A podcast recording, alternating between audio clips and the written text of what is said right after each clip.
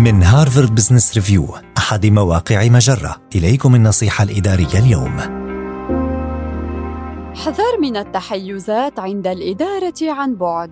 كما علم العديد من القادة خلال العام الماضي، من الصعب إدارة فريق يعمل عن بعد، فعندما لا تكون في الحيز المكاني نفسه الذي يعمل فيه موظفوك، يمكنك التسرع في الخروج باستنتاجات لم تكن لتتوصل إليها إذا كنتم جميعاً في المكتب معاً. لذا من المهم الانتباه إلى التحيزات الشائعة التي يمكن أن تتسلل. على سبيل المثال، من المرجح أن يعتمد الأشخاص على أحكامهم وأن يحجموا عن طلب تعليقات من الآخرين عند العمل عن بعد، ونتيجة لذلك يزداد خطر التحيز التأكيدي، أي اتباع طرق مرضية للذات عند البحث عن المعلومات وتفسيرها بما يؤكد معتقداتنا وقيمنا. لذا شجع موظفيك على جمع المزيد من وجهات النظر عند العمل على مشروع ما. احترس من الانجراف إلى تفكير القطيع،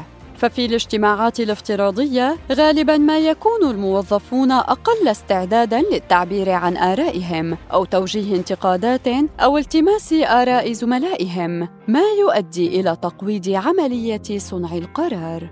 يمكنك مواجهة هذه النزعة من خلال التشجيع على إجراء نقاشات نقدية في غرف افتراضية منفصلة قبل مشاركة الأفكار مع الفريق بأكمله. هذه النصيحة من مقال خمسة تحيزات سلوكية تسبب تعثر المدراء العاملين عن بعد. النصيحة الإدارية تأتيكم من هارفارد بزنس ريفيو أحد مواقع مجرة، مصدرك الأول لأفضل محتوى عربي على الإنترنت.